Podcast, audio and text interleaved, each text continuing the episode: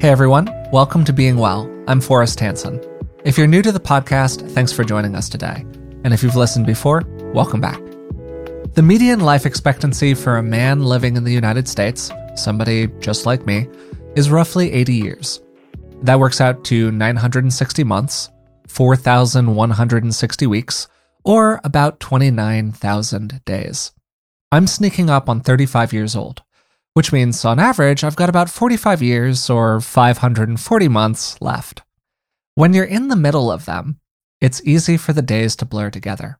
But putting the time that we have left into simple numbers can be both a bit overwhelming and remarkably clarifying. Our time's limited, and how we use it is up to us. On today's episode, we're going to be talking about coming to terms with death and dying, the reality of our limited time, and how we can perhaps use that knowledge to refine our focus and live a more fulfilling life. To help us do that, I'm joined as usual by Dr. Rick Hanson. Rick is a clinical psychologist, best-selling author, and he's also my dad. So, Dad, how are you doing today? I'm doing very well today, Forrest, and I'm extremely interested in this topic. Yeah, this was one that you put out there as a potential yeah. one to do. So I'm looking forward yeah. to some of your takes on it. Before we get into it, I do want to give people a couple of quick reminders. First, remember to subscribe to the podcast wherever you're listening to it right now. That really helps us out. And then second, you can find us on Patreon. It's patreon.com slash beingwellpodcast. And for the cost of just a few dollars a month, you can support the show and you'll get a bunch of bonuses in return. Then finally, I'd also like to let you know about a new and fairly topical offering from Rick. On August 13th and 14th, Rick is going to be offering a live online two day workshop on grief and loss. If you like the podcast, I think you'll love it, and I've included a link to learn more in the description of today's episode. If you do decide to register for the course, use code BeingWell25 to get 25% off. So, Dad, you're almost exactly twice as old as I am.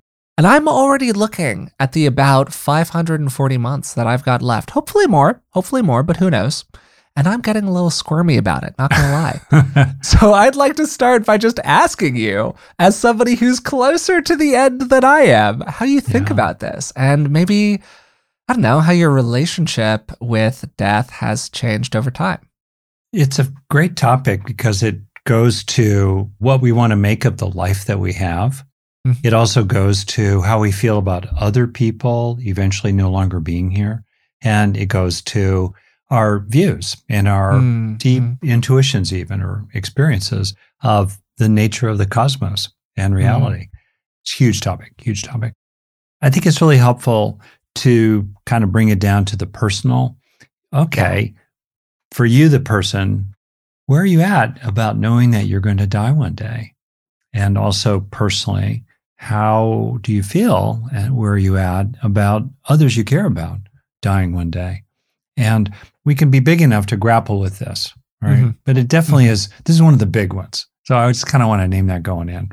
Yeah, for sure. To ask you maybe a question about it, which gets to the changing relationship aspect of this. Yeah. The more that I've learned about psychology and mental health and just mm-hmm. seeing stuff in my own life, the more that I've come to believe that everything is a alcoholics anonymous meeting. It all starts with acceptance essentially you know reflecting on nature coming to terms uh, with reality. Yeah.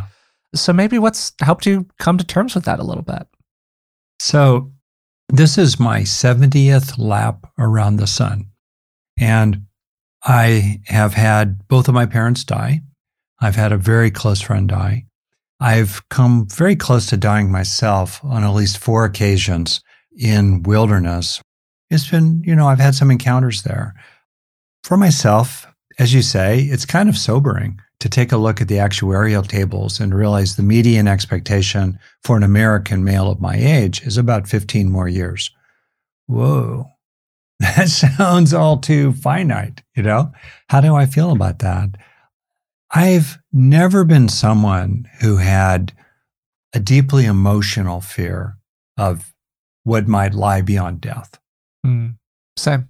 Yeah. And some people do. Some people do. And that's part of the normal range. That has not been an issue for me. For me, it's been more like, I don't want to go. Same. Yeah. Totally I'm still trying to learn yeah. stuff. I'm interested. What's up tomorrow? I like seeing my sweetie. I love my cat. It's good, you know? So that's kind of how it's been more for me. And then to kind of move past the cliche aspects of this and to try to get at something that does justice to the soulful profundity of this topic. I'll be frank, there are two things that have really helped me. Mm-hmm. And I'm not saying that they would necessarily help other people. I would say three things really. The first is that I understand the necessity for death for life to proceed. Mm. If individuals within a species did not die, that species could not evolve. And if individuals in that species did not die, they would gradually crowd out the niches of their habitat so that no more young ones could be born. Mm. It would be stifling and stagnant. And this might sound way conceptual, but it's a way to just sort of understand that if you want to have the gift of living, it must also include dying. Mm. So the second thing is that I have had a fortunate life in many, many ways. And that's part of, that relates in part to what I'm about to say. But it's also been a life with a fair amount of emotional pain and suffering and issues and losses and sadness. And all that said, I feel like on the day I was born, reality threw me a party. so then um, the day I was born, I come out and like, what? Lights, sounds, weird people. They're poking me. Ah, you know, well, I can hardly understand what's going on. So what a party, which includes a certain amount of pain, discomfort, but it's like, wow. And then the next morning I wake up, it's another party moving me around. What's up? I'm gradually starting to kind of sort of comprehend what's happening very slowly, right? I'm an infant here, but wow, another party. And so reality then just has been throwing me one birthday party after another. Each day mm. is a birth.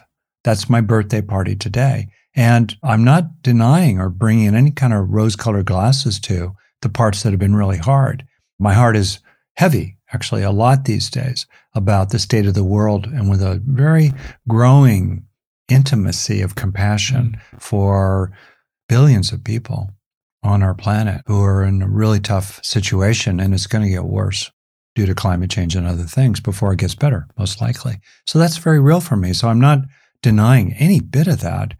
Then add to that, of all the sentient beings with a nervous system, let's say, that have ever existed or been born on our own little rocky planet, third rock out from the sun, what a great fortune it is to have a human body. Mm. Not perfect, but man, would you rather be a human or a flea? You know, I'd rather be a human. And then you throw in, would you rather be a human today? If you could roll the dice and mm. play the lottery of being born at any time for the last 300,000 years, when would you like to be born? And in a real way, like in you're stuck with it. Most people, me included, would be really glad to play the odds of being born in 2023. I just feel incredibly grateful and mm-hmm. I just am gobsmacked, awestruck gratitude. Like, wow, mm-hmm. the universe came together to form these planets and, and life and all the weird contingencies that had to occur in the shooting gallery of their early solar system for you and me to be talking here right now, Forrest. And then eventually it will be the last party. Yeah. And I'm going to want there to be one more after that, probably. But you know, that last party is in the context of probably 30,000 before it. Thank you, reality. And that mm. helps me be a lot more at ease. It's in the context of this extraordinary streaming of gifts that we're all receiving continuously that, okay, at some point the gifts will stop. Mm-hmm you're speaking essentially to gratitude and appreciation mm-hmm. of life as yeah. something that makes you feel more comfortable about the reality of life ending to a degree. Yeah. And I just kind of want to ask you about that because I think that's not necessarily obvious for people. There are a lot of people who probably have pretty good lives where an awareness of the goodness of their life makes them want to hang on to it more. Or mm. there might be people who have pretty uncomfortable lives, but a feeling one way or the other for what could potentially await them in the dark unknown is also quite terrifying. So I think it's interesting, actually, and it's worth pointing out that gratitude for you is a direct, oh, this actually makes me feel more okay about that. Because I, I don't think that that's inherent in it. And I'm, I'm curious about that. Yeah. And this also goes to how we can live in a way that we yeah. become increasingly comfortable with our inevitable exit from the stage. And it goes to a, a saying on a tombstone I once heard about he lived until he died. Hmm. She lived or they lived until they died.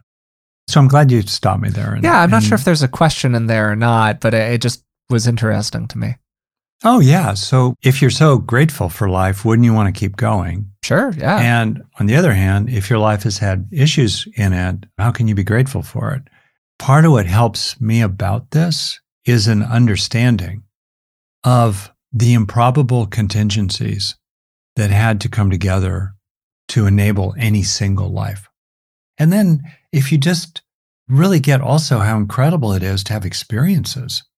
Nobody had, I mean, life was here for nearly 3 billion years before any creature had an experience, hmm. right?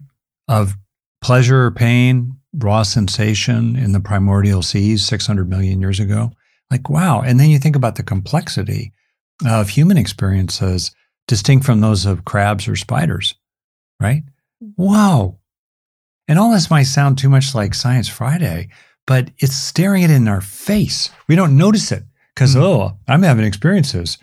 Thank you, Captain Obvious. No, it's incredible that you're hearing anything right now. That's amazing. It's amazing that you have a nervous system that can mm. detect variations in my intonations, mm. that can tell the difference between warmth and someone trying to sell you a car. Wow. if you're not going, wow, you're not paying attention deeply enough. You know, so there's I guess that yeah. that shapes my perspective. Yeah, I guess what I'm asking is how do you appreciate that without getting attached to it? Right. Well, now you know? we're in again deep territory. You know, my latest rant has been dukkha without tanha.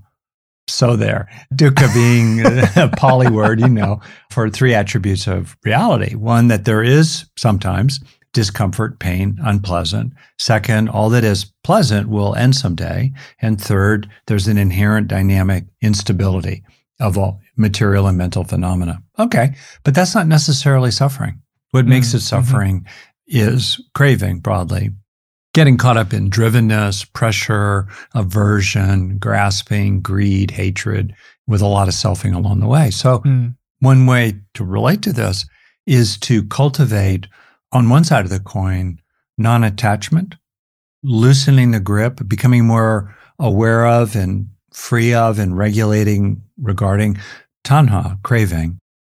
And on the other side of the coin, really, really internalizing the good so it sinks in. So it feels increasingly like it's it's in you. Yeah, when your body dies, it will probably die as well. It won't mm. be here because it's causes and conditions. The emotional memory of all the good you've taken in won't be here anymore. But you paradoxically, as you feed yourself and you cultivate contentment, to be able to say authentically, I am content in the present. Yeah. Knowing that there can still be goal directed action, there can still be skillful effort to deal with threats eh, that moves to a field in which you can authentically say, I am content right? And that's a cultivation. It's that's been a real sustained practice for me, especially the last dozen or so years, to really go mm, after mm-hmm. contentment as an incredibly interesting and powerful trait, which releases a lot of harmful desire, harmful for yourself and for others. Yeah, and I don't want to spend too much time here just because this is a topic that we've covered in, in other episodes of the podcast. Yeah. So you're welcome yeah, to go right. back through and take a look at some of those other episodes that have, for instance, the episode on existential dread that we did had some of this in it. But I know that another part of this that has been helpful for you and, and helpful for me as well to a degree as I've gotten older and become a little bit more contemplative in my nature. I'm still very much an agnostic, but some of these practices I've definitely taken on personally is a growing sense of the difference between an egoic identity, this is mm. my hmm. ego self, mm. and more of a sense of just reality as a whole or being a part of something.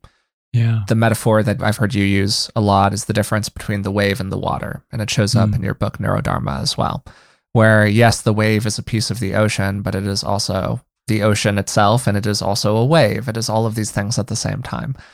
And so when we're trapped in a relatively narrow sense of the ego, that's probably going to be gone when you die. I mean, of course, we don't know, but that's what I would bet on that the ego identity is out the window. But the other things keep on going. So even though there is a kind of ending, maybe it's really more of a return. And I think that as long as somebody like me who has a pretty loose holding of anything resembling an afterlife or anything like that, uh, it, it can be helpful just to think in terms of the ongoing nature of things.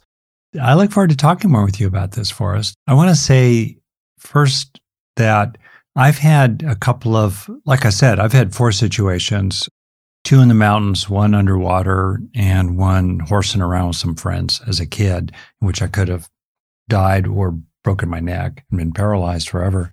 Basically, in those episodes, but also when I've had, for example, a skin cancer taken out many years ago, I'm fine. But there was a 10 day period roughly where I didn't know where this was going to go. And I knew it was a virulent cancer that needed to be removed immediately.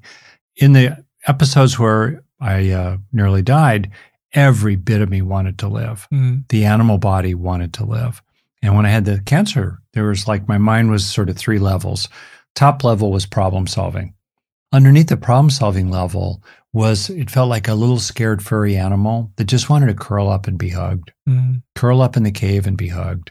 And that is very important for people to include when we face these things. If you get the willies when you see obituaries in passing, mm. if hospitals creep you out or whatever it might be. It's normal. If you're worried about your health, if you're scared about the future, uh, these are normal things and they're very important to include. The body, the animal body does not want to go. Mm. Okay. We can accept that. We can feel it. We can allow it. It might be uncomfortable, but we don't have to suffer it.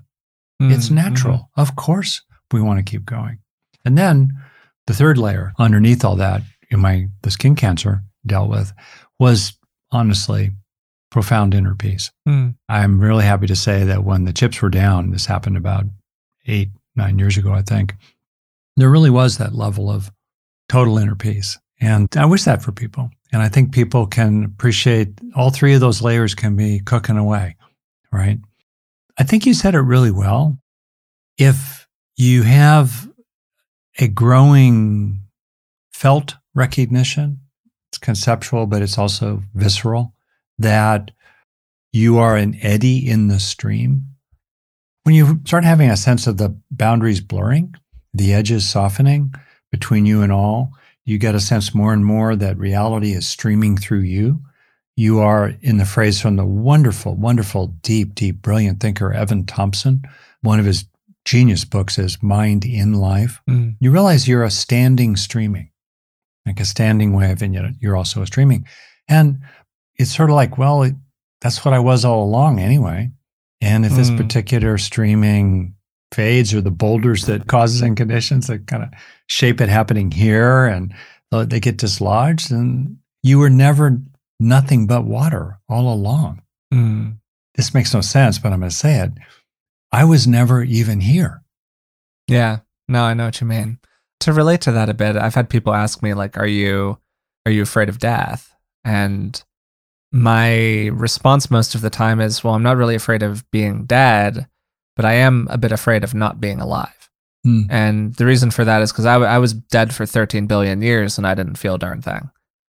You know, so like, what's what's what's the difference? To your point, we were always already here. We were never here in the first place. However you want to kind of frame it, it was just it was something else. So that's a bit how I relate to it.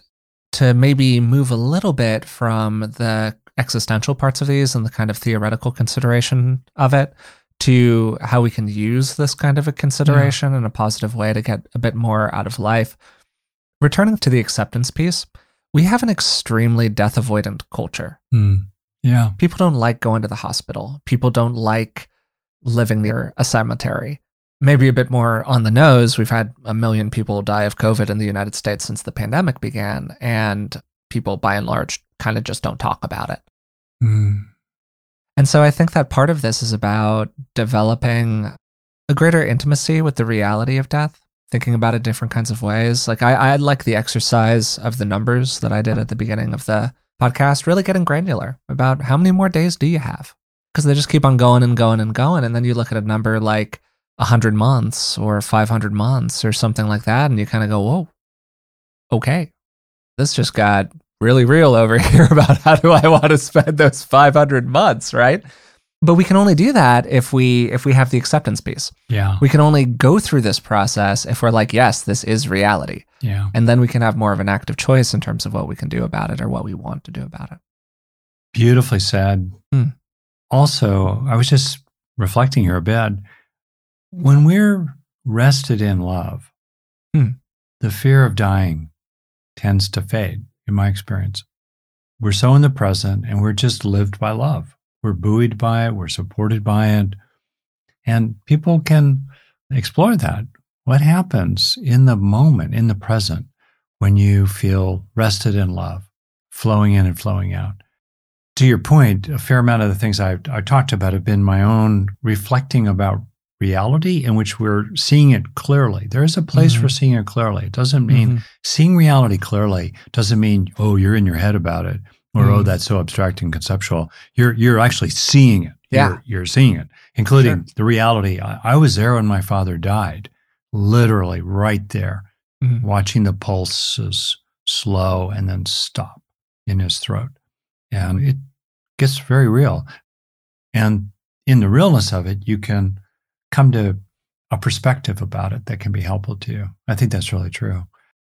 Connected to that, it's interesting that I've become Captain Somatics over here on the podcast, but I do wonder about how much of it is driven by the body sensations associated with these things. Like, I think Mhm. of if I call up in my body what the existential dread or the fear of death Mm. feels like, by and large, it's extremely contracted. Just it feels very tight. And if you think about feelings more of connection, which we talked about in terms of are you the wave or are you the ocean? Feelings of love that you just said, love going in, love going out. What do these things feel like? Well, they feel Hmm.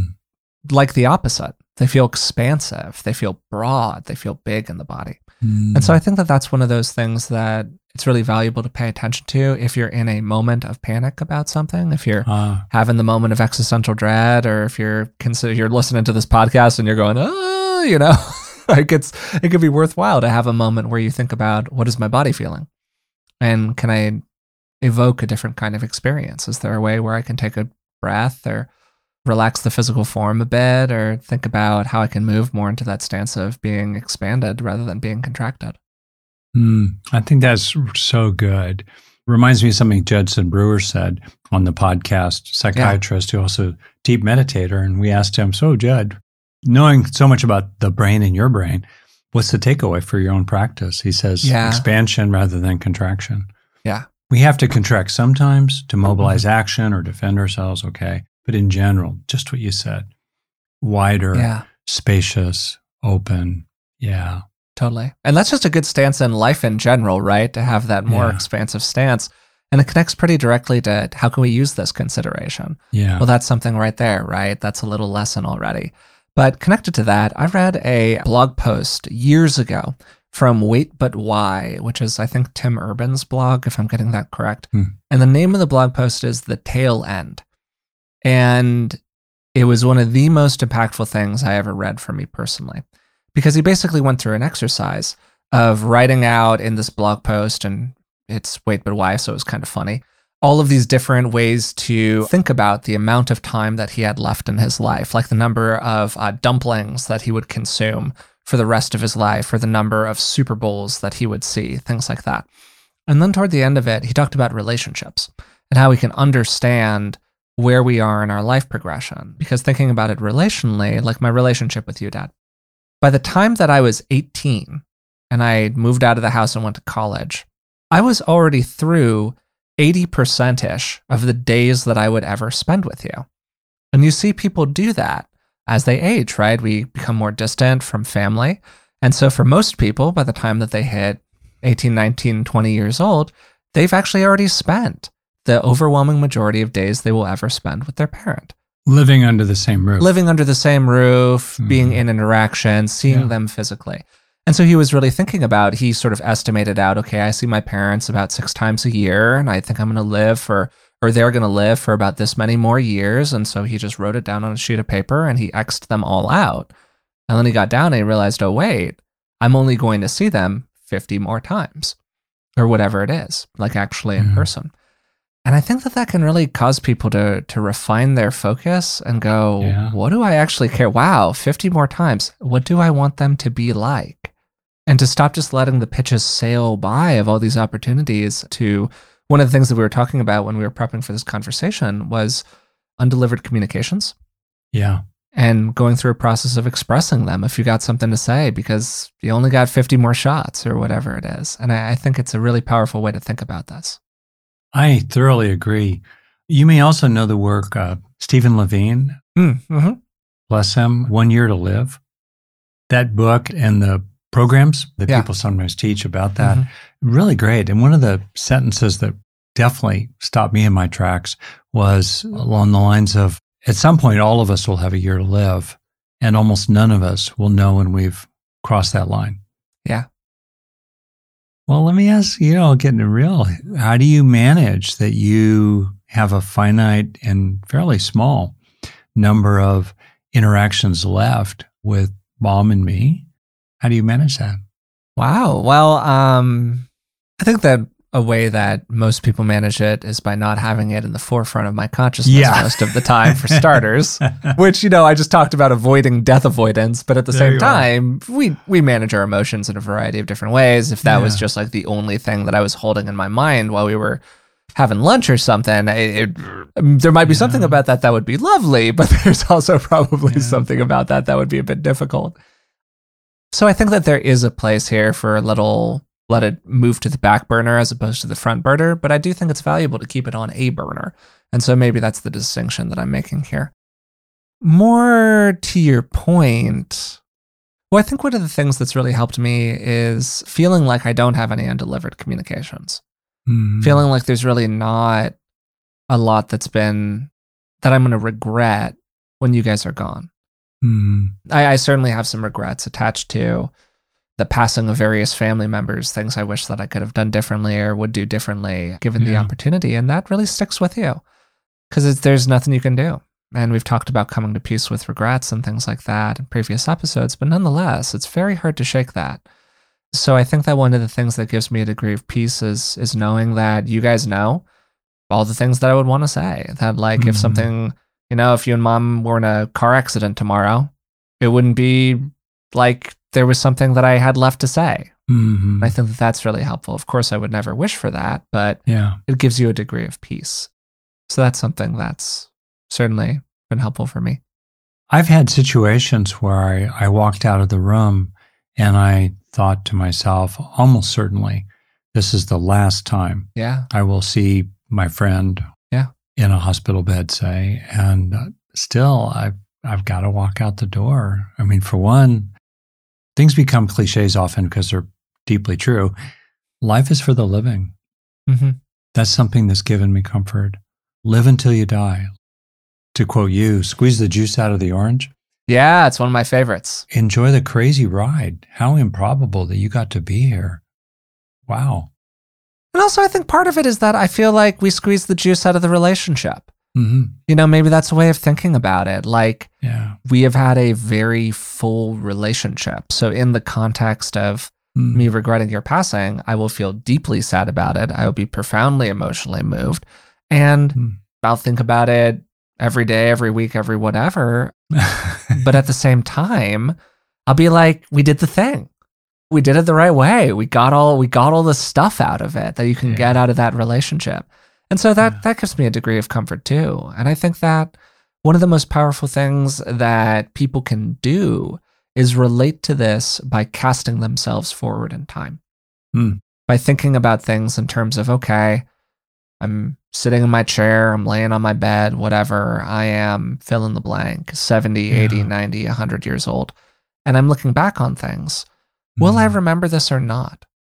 Like if you just had a, a painful interaction with a not tremendously important friend, but eh, they're kind of in your life and you had an annoying interaction with them or with a boss, with a coworker, whatever. Are you going to be thinking about that then? Mm. No, you're not going to be th- at all. It's so much of it becomes cosmic noise. It just fades into the background.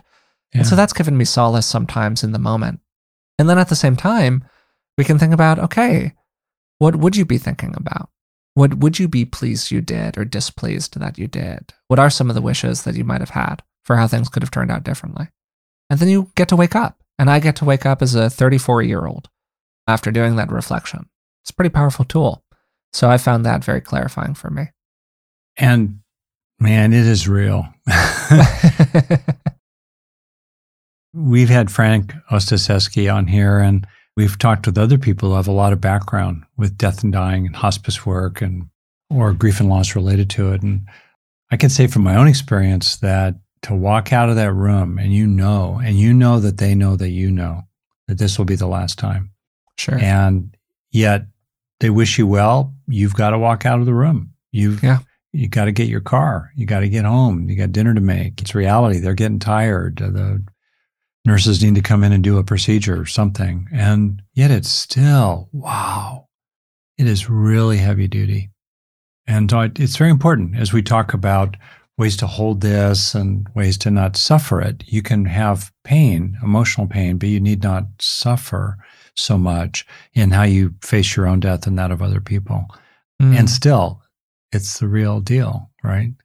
One thing of, to kind of bring up related to it is using finitude, you know, the limitation, the fact that you just numerically, and I'm here you go for us. I'm going to be looking for it. If you and I are going to have, I don't know, 40 more face to face interactions, I'm keeping score. I think it's going to be more than 40 for us. We're, we live pretty close, so we're probably okay. But, but still, I'm taking away from this. I'm going to yeah. think about that business of how many more interactions am I going to have with key people? And without being burdened by it, can we use that to be 1% more wholehearted? Get more right? juice. Yeah. Not even 10%. You don't even need to be 10% happier. You can be just 1% more wholehearted in that interaction. Here's a weird question for you. I think that where a lot of people suffer is not around so much what they've been ungiven, what they have not been given enough. They're, that's real. But a lot of it boils down to being obstructed in what they could give hmm. to that other person, that extra 1%, let's say, of effort in that interaction or wholeheartedness. And what do you find that people really want to give in this life to bring meaning and value to it and a sense of contentment that I gave all I could. Yeah, I guess I really orient toward that in thinking about my own efforts. This question of did I make the most of it mm. very real for me, for sure. To extend your party metaphor, I think I was just dealt like an amazing hand of cards beyond narrow things like the nature of my family, which is fantastic, or the nature of my own capabilities in this moment of time with the situation that I was put into and this moment in humanity and so on and so on and so on. It's just like, oh my God, right? And so there's a part of me that that feels like it's very that there is a living up to that to be done. Inside of me, I think that I carry that story around a little bit, which is interesting, I guess. Mm. And I think that that's one of the things that I could see myself really having regrets about, looking back over the course of my life from the perspective of an older person. I, I could see that being a source of discomfort and pain for me. But that's how I relate to it. Other people might relate to it a bit differently. So yeah, I could feel stymied in what I was able to to create or give to other people or produce. But I think a lot of it becomes a very I mean, man, uh, you know, the Roman Empire was great, and it's also not around anymore. It all it all fades to dust. We can be pretty individualized about this. You know what I mean? I think that when the end of things is staring you in the face, you're really pretty self-centered, which is okay. Like this is your ego identity. This is the one you got. And I think that it's okay to think about these things in terms of what is going to like give you succor from all of this as opposed to thinking in terms of like oh i was unable to deliver this thing to this other person. Of course a lot of people have unrequited desires and unrequited wants and needs which can be attached to that. I feel like i had this gift inside of me to give to the world and i could never manifest it fully.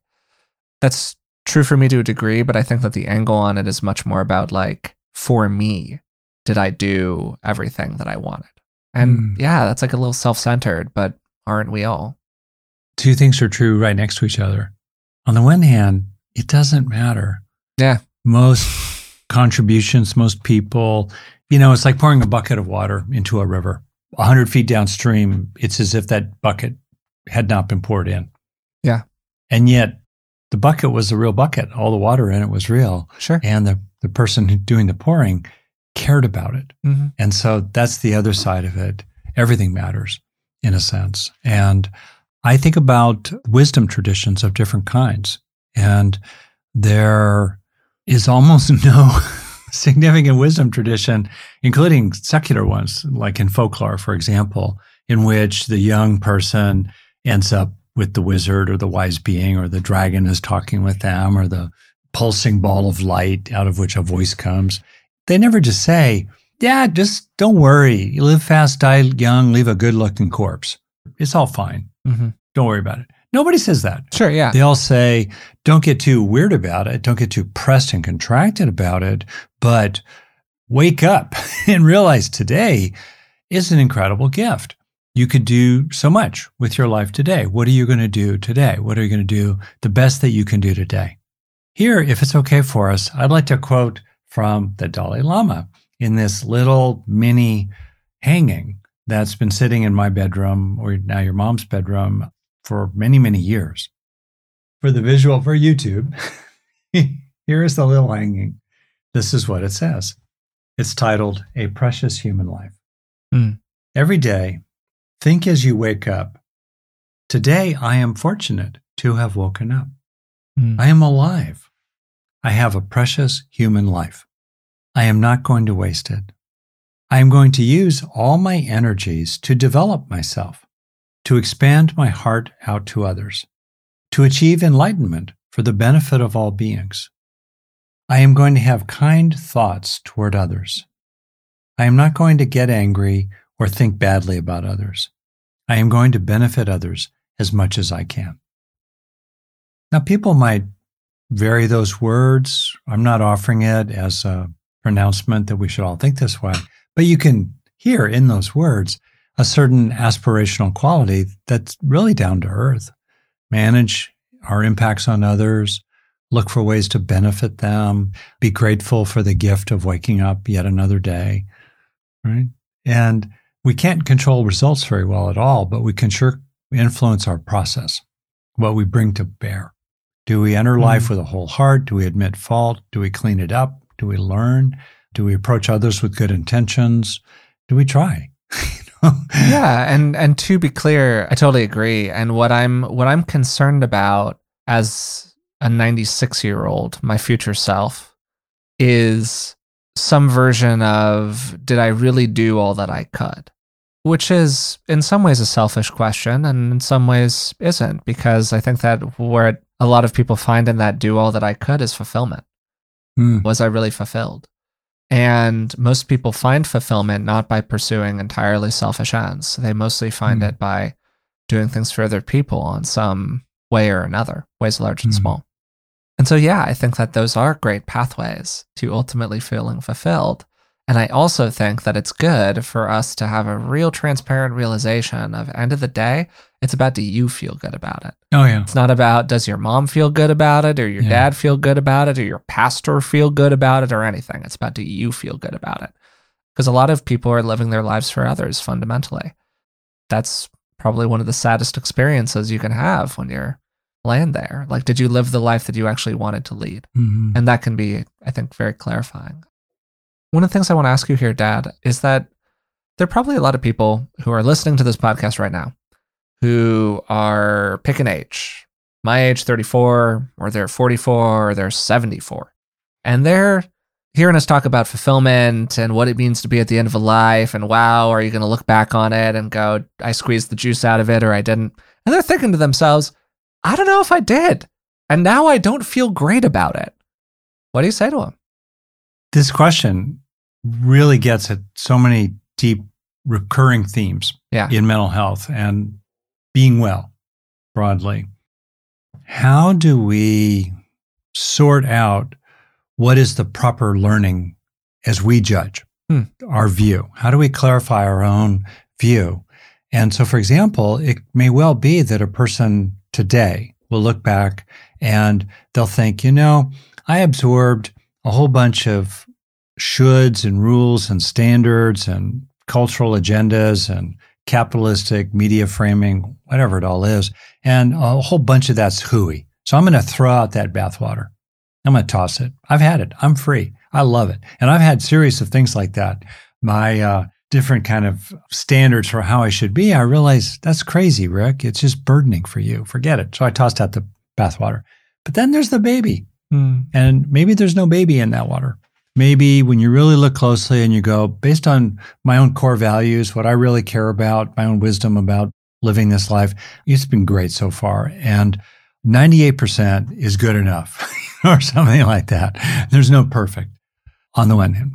On the other hand, if a person today, whether they're 36 or 46 or 76 or 96, is feeling the truth in their heart of hearts that there's something important that's left for them. What can you do today about that? I've gotten more compassionate as I've aged.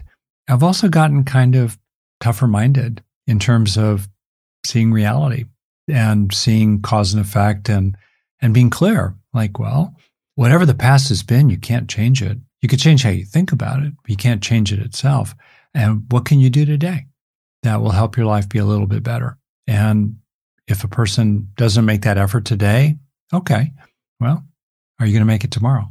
Mm. There's there's a kind of realness to that. Now, where it gets interesting, what do you do if in your heart of hearts, your genuine soul, you look back and there are things, and I've got them, where you took a bad turn, or you indulged yourself in a way that hurt some people, or you just chickened out. You lost your nerve. You played small. You were cowardly, maybe. And I'm using words that might sound judgmental. I mean them just descriptively and factually. What do you do then? And, and you'll never get it back. You know, you could have asked them to marry you and you never did. And your life could have been different. You could have applied for that job. You could have, you know, stayed longer, left sooner, something, you know. You could have avoided a risk and you didn't. And here you are. That's a big deal as people move more toward the end of their life, there are these natural processes of life reflection that occur. And my own experience with that, both professionally and personally, is that it's very important to honor it and to not push it away. As, as you say, people often will push that away because they're just very afraid of what they'll think and feel. But if you push it away, it's always hovering around the edges. It's like a visitor who just won't leave. The only way to get them to leave is to invite them into the room, mm. hang out with them a bit, and then it's time to go. So being big enough and brave enough to really look back and go, okay, there, there are things I can't undo, but I can learn from them today. That itself gives you dignity, self respect, inner peace. There's still the sorrow you know, that you did it. There's the pain of that, but you don't need to suffer it in part because you recognize I learned from it. I'm not going to do that kind of thing again. I regret it immensely. What's the phrase from AA? As you said, you know, everything is AA, starting with acceptance. Fearless and searching moral inventory is, yep. I think, what you're what you're thinking of. You yeah. read my mind as usual. Yeah. So yeah, and when you know you've done that, there's a freedom in it and a peacefulness yeah. in it. No, that's that's what I come back to too, and just being real about. Look, we we all have regrets. We're talking about regret here. Mm-hmm. And I think that there are two pieces to it. The first piece is acceptance and acknowledgement of the presence yeah. of regret. If you don't have an existential lens or a moral lens or a spiritual lens or any of those kinds of things, then I could understand why somebody might just defer all of this endlessly. You just literally defer it until you die and then you never have to think about it. Oh, okay, you know, that that's a way to be. But my my sense for this is that even people who have none of those lenses, if they're not a total sociopath, they get toward the end of their life and they start to feel the bill of this deferment come due. Yeah. Just in the quality of life, the thoughts that pop up in their brain, the subconscious yeah. uh, sadness or or anxiety or impulses or urges. I, I really do think that the bill on this comes due for people. And so there's a way in which the acceptance of whatever it is, the regret, can be remarkably freeing for us, for starters. And then alongside that, this other dimension of, well, okay, let's just say you only have a month left or a year left or whatever. Well, it's better than nothing, right? You, you can do something, even if it feels very small. Like, um, you know, to, to speak personally about this for a second, I started dancing kind of late. So I started dancing when I was 18 ish, 19 years old. And when I first got into doing it, there was a lot of messaging around you were supposed to start this 10 years ago if you wanted to do it seriously. And I was like, well, okay, but here I am today. What can I do? And then I got good enough. Did I did I get as good as I would have been if I had started at 8? No. But like I got good enough and I certainly got good enough to do the things that I wanted to do with it. And you just see that over and over again in life. Like the time to start a podcast was 10 years before we started our podcast. The time to do whatever is always five years ago. So if you just abide by that standard, you're never going to do anything because you yeah. always should have done it five years ago. And yeah. it reminds me of this great line that you shared with me, Dad, which was from a friend of yours, which is the whole idea of when you were wrestling with essentially doing your PhD program. And you were doing this whole back and forth about, oh, I'm going to be 35 or whatever it was when I get done. Like, oh my God. And your friend was just like, well, are you planning on being 35? And you're like, yeah. And he said, Well, you want to be a doctor or not? And I was like, Oh, you know, so there is something in that that could be remarkably clarifying, I think. Oh, that's great. The age was 40. 40, 40. And okay, I'm happy 40. to say that I got licensed soon before I turned 40. Nice. And after six years of indentured servitude as a psych assistant. But yeah, anyway, seriously. It, added, it added up. I think that for many people, when they do life review to get really, really old, there can be a dawning sense of contentment. On the other hand, let's be clear, the I think I believe it's true in America, the biggest demographic group that's living in poverty are old people. And as you age, there's a lot of grieving over the friends you're losing, family members you're losing, capacities. You get pushed into these sort of backwater places often you're dealing with pain, your mind is going maybe, you know, it's not a pretty picture. That said, people often, they kind of step back. It's like the big picture. Hey, nobody, like, sure, let's take a look at a handful of people. We look at them and go, wow, what a great life. And it's incredibly rare, maybe, to just hit all the bells. It's like the whole idea of scoring your life just falls away increasingly. It just seems ridiculous. And you become more and more present in the present, which really, really helps. Hmm.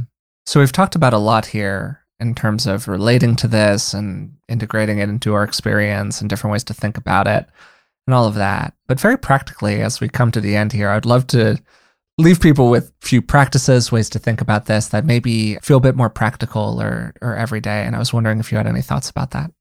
I would say if this is a front and center topic for a person, maybe because they've gotten a terminal diagnosis. Sure. Or something like it. Yeah. Look for wisdom of people who are really have expertise and wisdom in this territory beyond yours and mine. Yeah. Frank Ostaseski, his book, The Five Invitations, Stephen Levine, A Year to Live, other sources. If a person is coming at this within a frame of a particular religion, looking for counsel and support in that frame that's meaningful to that person, I have family members, uh, cousins who are very clear as, as Christians and their kind of Christianity that they are going to meet their loved ones in heaven and their own children will eventually join them there someday. And that's their way in. Fine. Okay. So that's one part of it. Look for wisdom and expertise about dealing with this. Second, understandably, the body doesn't want to go generally. And around that, then, can be a lot of thoughts and fears. As you say, we're in a death avoiding culture. So that which we push away tends to fester and grow in the shadows. So opening up this whole consideration, read obituaries, mm. spend time with really old people. Don't look away. See what it's like.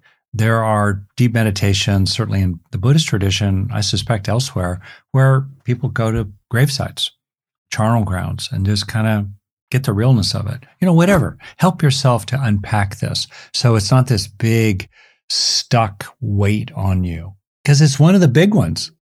So honor it. You know, ramp up your engagement with it, your resourcing of yourself around it in, to do justice to the magnitude of this particular topic. Practical, sorry, but get your affairs in order. Just simple stuff like get an advanced health directive or think through how you would handle certain scenarios or take practical steps and know that you've you've done a reasonable job given your limitations in your life. Just what can you do? Be thoughtful about your health. There, there's a lot that comes due when you get older. And there's a lot of benefit you can do for yourself in your 30s, 40s, and 50s that you're going to be very glad about in your 80s or 90s. Prepare for it. Set yourself up. That's important. Another is to find that middle place that's really true to you, where you push away the bathwater and you stop comparing yourself to Albert Einstein or somebody else throughout history. You just you just let that go. And you look back in your life, and I think it's helpful to bring a certain humor to it. I think of the Grateful Dead line, the band The Grateful Dead, for you youngsters. What a long, strange trip it's been. Mm. It's weird. All these things happen to us. They push us around, different currents. Uh, if we're a wave, there are all kinds of other waves bumping into us. Wow. Kind of lighten up about it uh, and make sure that you're just dropping as best you can, throwing out the bathwater of pressure on yourself to some be somebody you never really were meant to be or manifest in some kind of way or underestimate the huge effect of luck and random events that are not your fault or mm. your virtue. They just you caught a good wave or you got swamped in a bad one. You know, on the one hand. On the other hand, live until you die. Every second is an opportunity for presence and learning and serving and growing and enjoying every second, even if in that second is some pain mm-hmm. or difficulty or upset, right? And just it's the wake up call. There's all these teachers, you know, Carlos Castaneda quoting Don Juan, whatever is actually true about all that, imagining the death is on your left shoulder or whichever shoulder it was. It's going to happen. How can you be guided by that? How can you live with dignity and bravery and courage every single day. Live well meanwhile. That's a, for me, a real adage. Live well meanwhile. Hmm. So that's my advice. That's my yeah. advice. And be kind to yourself. Be kind to yourself. For many, you know, the last days and years even are often quite uncomfortable for many people. I've had friends who've done a lot of work in hospice and they say, you know, people sometimes can have these sentimental fantasies of what it's really like for the people going out. And it is that way sometimes. I hope it is that way for you and Laurel and Jan and me and for everybody, really. And it may not be exactly like that. It may not be like that. It wasn't like this pleasant, long anticipated death in your bed at home surrounded by loved ones. You know, something happened. And I, I try to live actually, honestly, Forrest, in a way that if the lights go out in the next second, I'm okay with it. Mm. And to be okay with that and to know it might not be pretty, it may not be your sentimental fantasy. It's not all rose, rosy and, you know, Hallmark Hardy, and yet it's real. And then you're done and you're still okay. Hmm. You're still okay. You're still okay. Yeah. I think that that's as good a note as any to close this episode on. It's a tricky one to put a bow on. But we just talked about a lot of material here, and this one was a little looser than some of our other episodes because we came into it not quite knowing what we were going to talk about in a lot of ways, but knowing that it was an important topic and one that we should spend some time with. So I'm glad that we did. And I'm glad that we took today's episode to talk about relating to death and dying.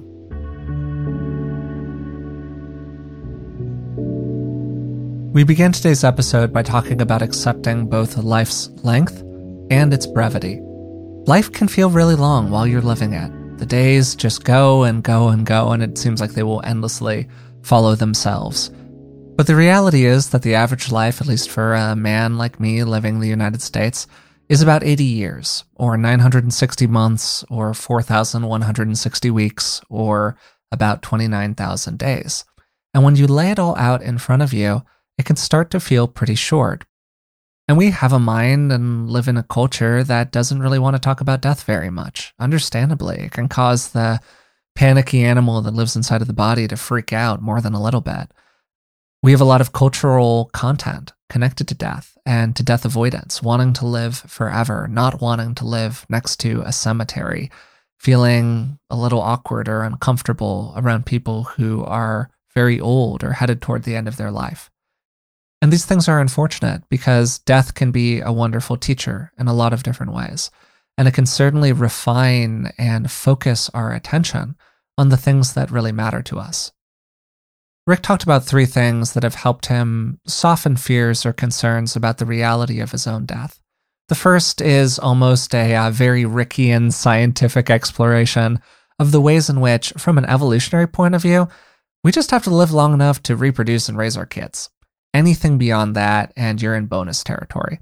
And alongside that, just an acceptance that death is a natural part of the life process, and that for change to occur, the old has to make way in some fashion for the new.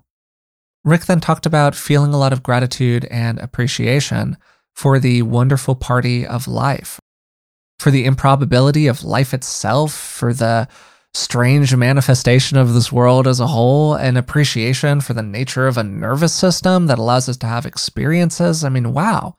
This whole thing is really remarkable if you spend even more than a couple seconds thinking about it. And then finally, we talked about the nature of the egoic self altogether and how, yes, we are an individual wave, but we are also the ocean as a whole. And relaxing our attachment to the wave and increasing our connection to the feeling of the ocean can be really helpful. We then spent the bulk of the episode talking about the view from the porch. Looking back over your life as a person who's nearing the end of it, what will you be grateful for? What will you have wished that you did differently? How will you think about this uh, current unpleasant interaction that you're having with a coworker or a family member or a friend? Well, most of it fades into the background. So, what is really going to matter to you? And one way into that is by thinking about the limited time that we have with the people that we truly love and care about. How many more interactions are you going to get to have with somebody realistically? And how do you want them to be? And yes, there can be a degree of fear or existential dread attached to that kind of an inquiry, but it really allows us to focus on what truly matters and what we really care about. Speaking personally, I think that one of my great regrets would be if I felt like I didn't get everything that I could out of this remarkable hand of cards that I've been dealt. And not everyone's going to feel that way. Not everyone's going to feel like they were dealt a great hand of cards. But even so, we can all get what we can out of this life. We can squeeze the juice out of the orange, to use a phrase that I don't know why I like that phrase so much, but it just kind of stuck in my brain one day and I keep saying it. We can really maximize what we get from life. And I think that all of us have an opportunity, almost regardless of where we are in life's progression, to get a little more out of it, whatever that means to you. And something that's been very freeing for me is releasing an attachment to other people's views of time, of the schedule, of what you're supposed to have accomplished by a given age. Because the best time to start something is always going to be five years ago, right? But that is what it is. And we can appreciate and accept that while also going, okay, but I'm going to do the best that I can today, even if I've only got a couple more todays left. And hey, maybe especially if I've only got a couple more todays left. That's it for today's episode. If you've been enjoying the podcast, we'd really appreciate it if you would take a moment to subscribe to it wherever you're listening to it on. And hey, you can also support us through Patreon if you'd like to do that. It's patreon.com slash beingwellpodcast, and for just a few dollars a month, you can support the show and you'll get a bunch of bonuses in return. Also, if you have a second, please leave a rating and a positive review of the podcast. It really helps us out. Until next time, thanks for listening, and we'll talk to you soon.